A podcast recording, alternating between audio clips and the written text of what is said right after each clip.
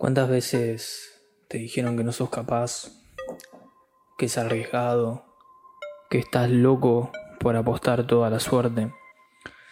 Pero a veces hay que apostar toda la libertad y esperar a los riesgos con los brazos abiertos.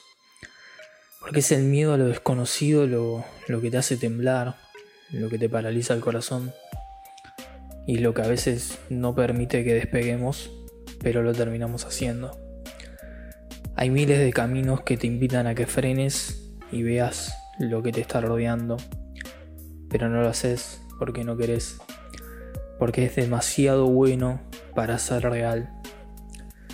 Vivir sin la sensación de miedo es como estar en un sueño del cual no querés despertar, sin pensar tanto las cosas, actuando por el simple hecho de actuar.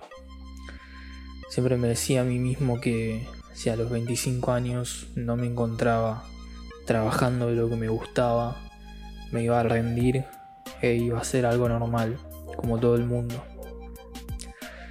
Pero lo que más me frenaba a concretar esta meta era el miedo a intentarlo y fallar. Si iba a poder llegar a ese sitio en el que quería estar.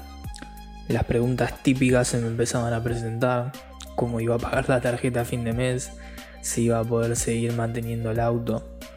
En fin, a nadie le gusta sentir miedo. Porque el miedo nos hace plantearnos interrogantes. ¿Y si viajo y me pierdo?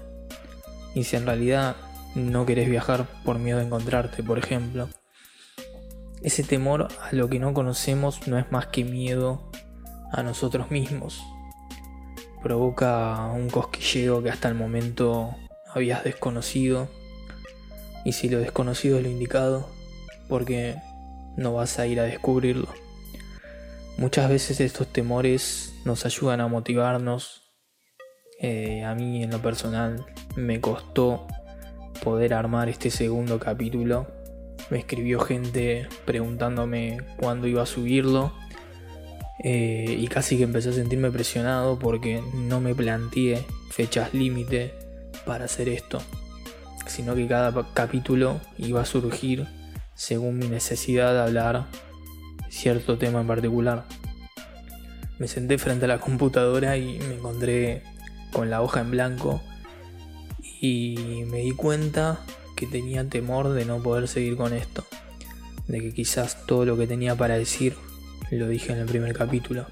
Me agarró un vértigo de no poder cumplir con las expectativas de los que me habían escuchado y de fracasar.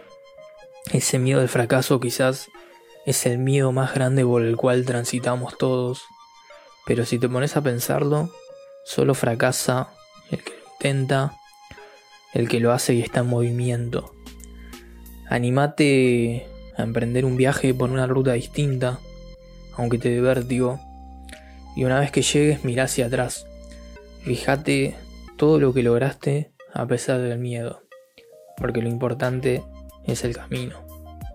No te olvides que el miedo es solo una sensación y tiene una increíble capacidad de paralizarnos y de limitar nuestra vida.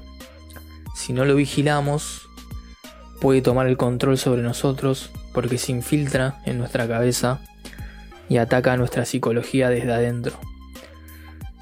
Que no haya miedo, que haya ganas, ganas de salir y explorar más, de explorarte a vos mismo, sacate todo ese peso de encima, no mires para atrás, que no todo pasado siempre fue mejor.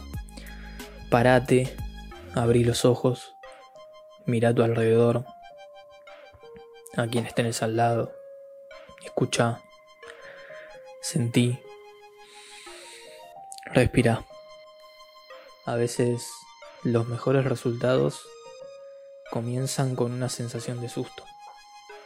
Así son los riesgos.